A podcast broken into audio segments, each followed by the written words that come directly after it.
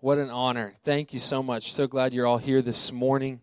Praise the Lord. If you have your Bible, would you open it up to Mark chapter 1 and verse 1? Mark chapter 1 and verse 1. We're just going to jump right into it.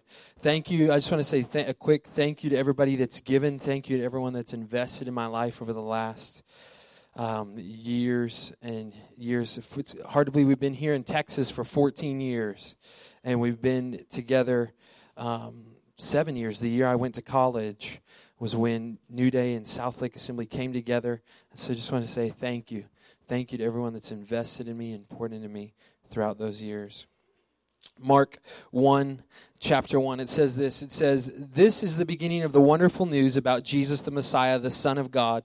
It starts with Isaiah the prophet, who wrote, Listen, I'm sending my messenger ahead of you, and he'll prepare your way. He is a thunderous voice of one who shouts in the wilderness, Prepare your hearts for the coming of the Lord Yahweh, and clear a straight path inside your hearts for him. For John the baptizer was the messenger who appeared in the uninhibited region preaching a baptism of repentance for the complete cancellation of sins. A steady stream of people came to be dipped in the Jordan River as they publicly confessed their sins. They came from all over southern Israel, including nearly all the inhabitants of Jerusalem. John wore a rough garment made of camel's hair and with a leather belt around his waist, and he ate locusts and honey of the wilderness. And this is the message he kept preaching There is a man coming after me who is greater and more a lot more powerful than I am. Not even worthy, I'm not even worthy to bend down and untie the straps of his sandals. I've been baptized into water, but he will baptize you into the into the spirit of holiness, or some translations say into the Holy Spirit and fire. And then it goes on and it tells about how Jesus comes there. This morning, I want to to just talk about transition for a moment the moments of transition all come in our lives. We all have these moments and these time periods where there's a shift in our hearts, where there's a shift in our lives, where there's a moving of things. And transition often makes you so reflective. And so I thought, I couldn't help but think about where I was at just in 2012, eight years ago, whenever I went off to college and then have come back. And it feels like that eight year, it's been eight years, and eight is often the number of completion. Today is January 12th, 2020. And I find it interesting that this Sunday marks just over three years on staff at New Day and just over eight years since we've been together, since I've, I, I was kind of leaving for college. Pretty wild. 12 is the, the largest number you can say in one syllable, and it's the number of disciples. 20 is the number of the double portion, and halfway to 40, which is significant in the Word of God, right? What a great day it is. In my 25th year, too, of birth, right? Year 50 is the year of Jubilee. And it's cool that my dad was going is in year 50 now, and I was in year 25. It's kind of cool that halfway, the way that it works with sons, fathers, and sons. Isn't that interesting? Isn't that cool? If you would have asked me back in 2012 where I would be in 2020, I think I would have just laughed. I think I would have laughed and I would have said, 2020 is so far away. I, I mean, uh, come on. Like, what? We're going to live in 2020? That's wild. You know, that's unheard of. I would have just laughed and shrugged it off. But I think I was a senior in high school, setting my way to going to Southwestern, uh, where I would attend for four and a half years, and I would learn about myself and others. And in 2012, I knew what I wanted to do. I knew what I wanted to do with my life. I knew that there was this goal, there was this plan, but I didn't really know who I was in that.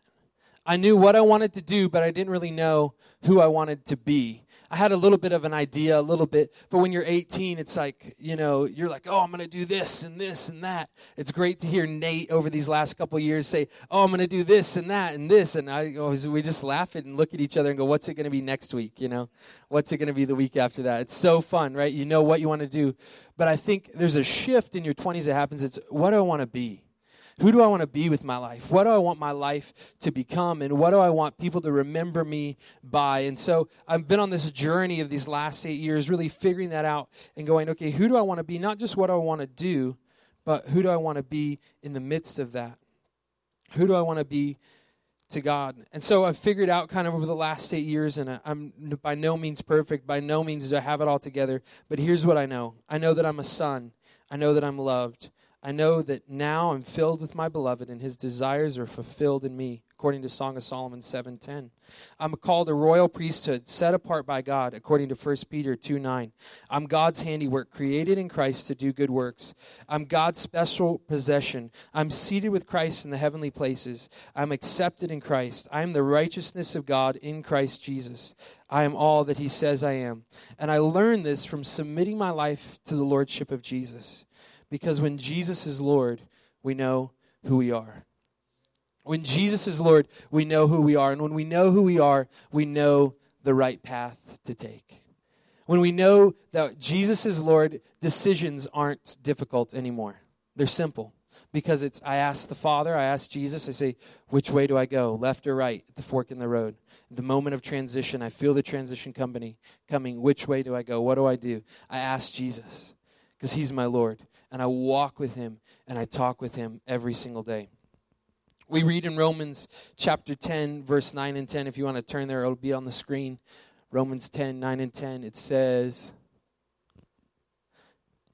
If you openly declare that Jesus is Lord and believe in your heart that God raised him from the dead, you will be saved. For it is by believing in your heart that you are made right with God, and it is openly declaring your faith that you are saved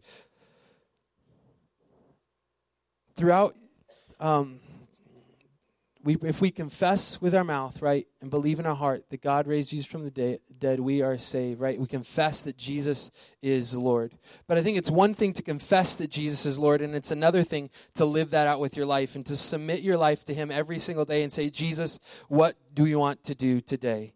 Jesus, what way do you want me to go today? Jesus, what way do you want me to pray today? Jesus, how do you want me to live today? And I think that it's so important who we are in the midst of that, that we are sons and daughters of God and we're submitted to Him and to what He wants to do, and we're walking with that. Throughout life, we're all asked these questions, you know, throughout, I think throughout different times in our lives, we ask, Am I good enough? Who am I? Do I have what it takes? What's my purpose? Perhaps in older age, we can still ask, Can I still do it? Do I still have what it takes? I don't have all the answers, but I know that Jesus does. And I know that when Jesus is Lord, these questions become way less daunting. We all have them. When Jesus is Lord, it means there's no more difficult questions. It means that Jesus is in charge of our lives and we submit our right to decide what we do. We submit our right to decide to be right. We submit our right to go our own way and we submit ourselves to Jesus and say, Jesus, which way do you want me to go? How do you want me to do that? And I know that it's easy whenever questions and doubts and fears and inconveniences rise up and they cause us to take our eyes off Jesus. In Matthew, um, in Matthew, the Jesus uh, is walking on the water. Matthew 13, I think it is. Jesus walks on the water, and he Peter says, "Jesus, if if that's you, ask me to come out there." And so Jesus says, "Come out." And Peter gets out of the boat and he's walking on the water and he's walking and he's doing just fine until all of a sudden he takes his eyes off of Jesus and he begins to sink into the water. It's so easy, right, when we have our eyes on Jesus and we're walking with him and we're talking with him every day. But then doubt comes in, or fears or inconveniences come in, or we get tired, or we, you know, don't feel like it one day, or, or something happens, you know, and we're, we're wondering or we're questioning. And it's easy to get our eyes off Jesus, but it's so important to put him back on. It's so important to know that He's right there. I, I love to think of um, in the Bible app on the on the Apple TV. Sophie loves to watch Peter walk on the water, and it is it's pretty cool how they do it. Cool rendition. But as soon as Peter doubts and he gets his face just underneath the water and he's peeking up and he reaches out his hand and Jesus grabs his hand and like lifts him back up. And it's so interesting to think about what was that moment like when Peter put his eyes back on Jesus. And then Jesus is there for the rest of the time, right? And then Peter does it again. So you don't have to feel bad if you do if it happens to you a couple times. Peter does it again when Jesus goes to the cross and he's crucified. Peter denies Jesus 3 times. The same man who walked on water denied Jesus again before a little 10-year-old girl. He was that afraid of a 10-year-old? He denied Jesus. 3 times he did it. But you know what? Jesus said it's okay. Put your eyes back on me. I'm right here. And he restores him a little bit later. So cool. So cool how he does that. This morning, I want to challenge you submit your life to the Lordship of Jesus and trust Him completely with all that you are and pick up your cross and follow Him. When we submit our lives to the Lordship of Jesus, we begin a journey of following Jesus. We read, uh, we read earlier in Romans how easy it is to be saved, but to walk it out, it's almost another story because if we decide to walk it out and we get saved and we give our lives to Christ, but then we say we can do it all on our own, then then it's not easy. It's hard because we're not walking with Jesus. Jesus said, Come to me, all who are weary and heavy laden, and I will give you rest. For my yoke is easy and my burden is light. I don't know about you, but if I asked, if I asked little um, or, or Cypress, if I asked Cypress to come up, right, and to lift this mic stand, and for us together to carry the mic stand like this, right, and to pull it together, it would be pretty easy if we did it together, right? But if I just give it to him, this heavy end is going to be pretty heavy, and he's not going to be able to do it. Why? Because he's just a child. He's just a baby. He's just 10 months old, right? Or less. Seven months old. He's just seven months old, right? He can't lift that on his own. But yet, how many times we try to do that? We get saved and we try to lift up the burden of the law. We try to walk in righteousness, in the righteousness of God in Christ Jesus. We try to do it on ourselves, but we're just barely seven months old, right? We're just babies. But Jesus said, My yoke is easy and my burden is light. What they would do with the yoke of oxen to put them together is they would put the wood around both their necks together and they would pull it together. They would pull it together and in stride with one another. And so when you're in stride with Jesus and you're walking with Jesus every day, it's easier because you're with him and he's carrying the heavy part. He's carrying the load. He's lifting it up, right? His yoke is easy and his burden is light. It's interesting to note, though, that there still is a burden. Jesus said, No one builds a house without at first counting the cost of how much it'll cost. There's a cost in following Jesus. I was reading um, Oswald Chambers' My Utmost for His Highest the other day, and I thought it was so interesting. He said that sometimes, you know, following Jesus and in being obedient to God, it's a joy for us to be obedient, but it costs others something. It costs your family something. It costs your, you know, your life something. It costs your pride something. It costs your kids something. It's going to cost other people around you something when following Jesus. I mean, think about Jesus carrying the cross to Calvary, and he's carrying the cross, and he falls down again, and the Romans say, Simon, you come carry the cross. Simon was just a bystander out on the street, but yet it cost him something for Jesus to follow the Father. It cost the disciples, it cost the disciples' families to follow Jesus and to go after him with all that they were. It cost us something. And it cost those around us something to follow him. And it's so important to remember that. But that burden is light when we're walking in step with Him and we're obedient to who He, who he says to be. And we're obedient to His word and we walk with Him. Jesus said, If you love me, you'll obey my commands.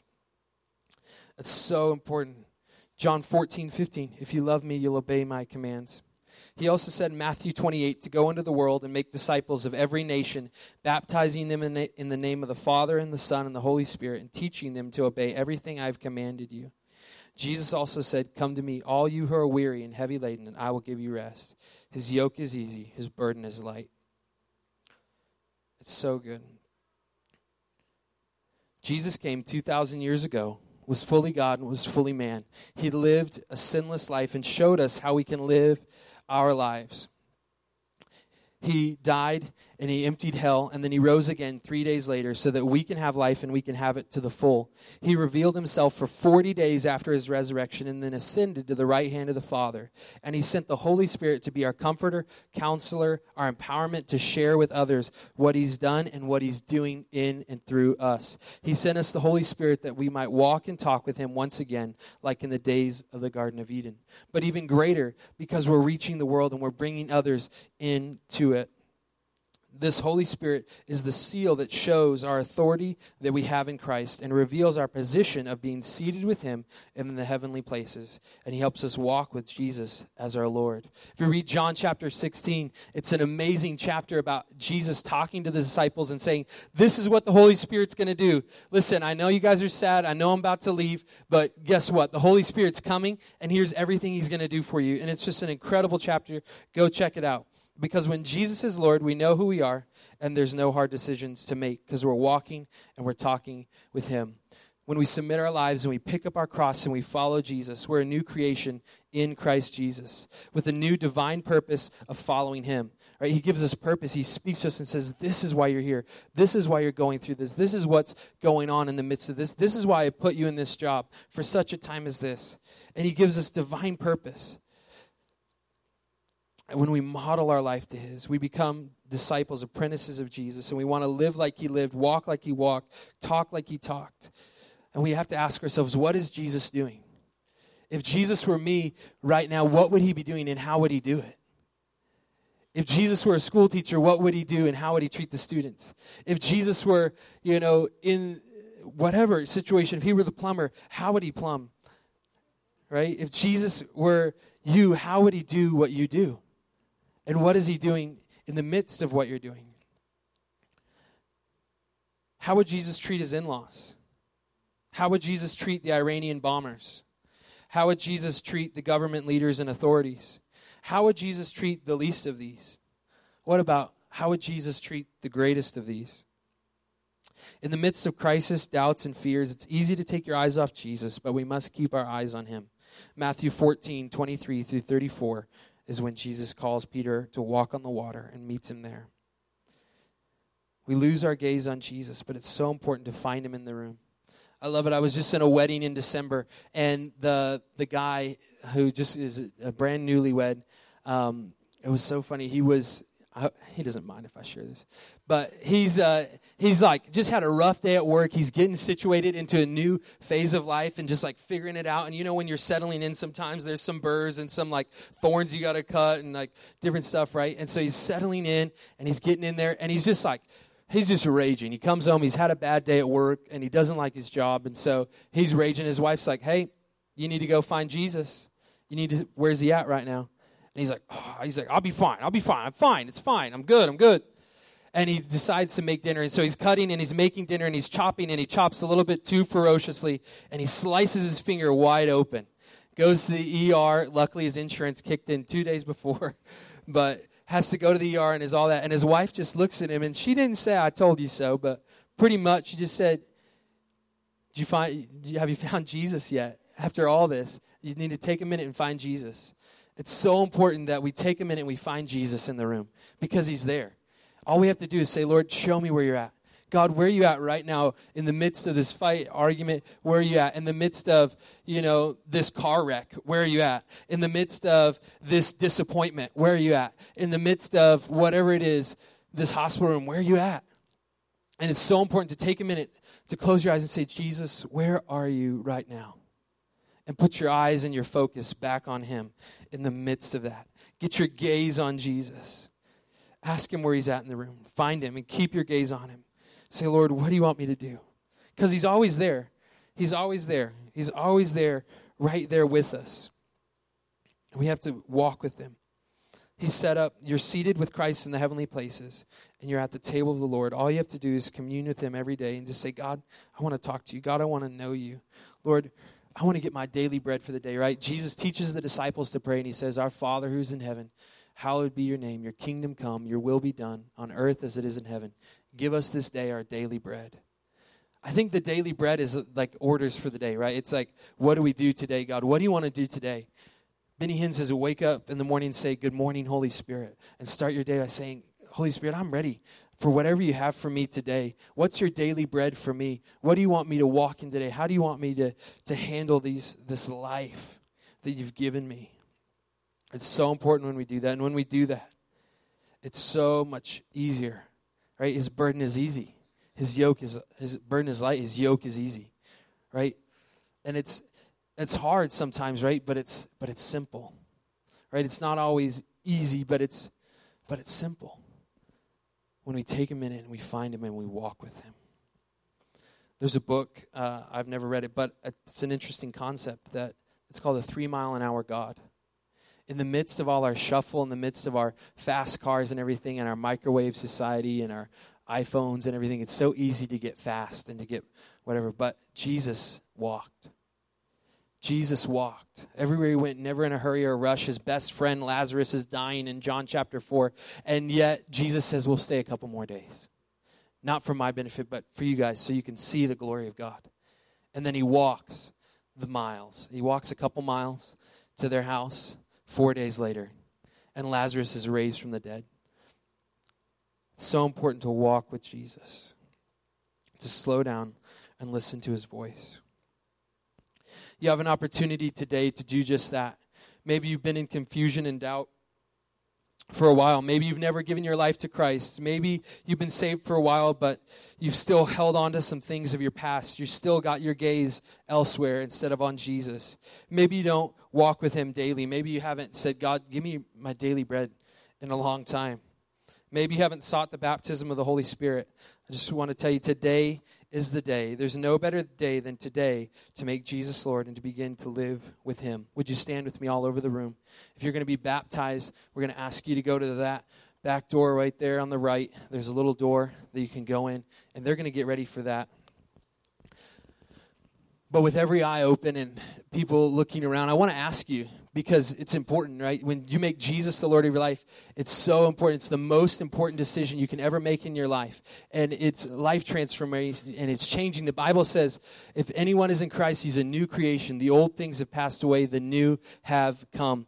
And I think, I wonder today if there's anybody in the room that's never said yes to Jesus there's anybody in the room that's never said, God, I want to follow you with my whole heart, with my whole life. I want to confess with my mouth that Jesus is Lord and believe in my heart that God raised him from the dead three days later. Is there anybody in the room that would say that they've never given their life to Christ, but they want to do that today? If there's anybody, would you just slip up your hand? Would you just raise your hand? And I'm going to have the people around you just pray with you. Is there anybody? No. Cool, cool, cool. Awesome. Is there anybody in the room today that would say, I have given my life to Jesus, but it's been a long time, and, and I honestly haven't been walking with Jesus as Lord. I haven't been walking with Jesus as my Lord and Savior, and I haven't been walking with Him daily. And I want to do that today. I want to dedicate my life today, and I want to say, you know what? I'm going to walk with God. I'm going to get my focus back on Jesus and walk with Him. Is there anybody that would say that that's me? Would you just put up your hand? Anybody, anybody, anybody. Awesome. Awesome, awesome, awesome. The last thing then today then is this is is there anybody in here that says I haven't been baptized with the Holy Spirit?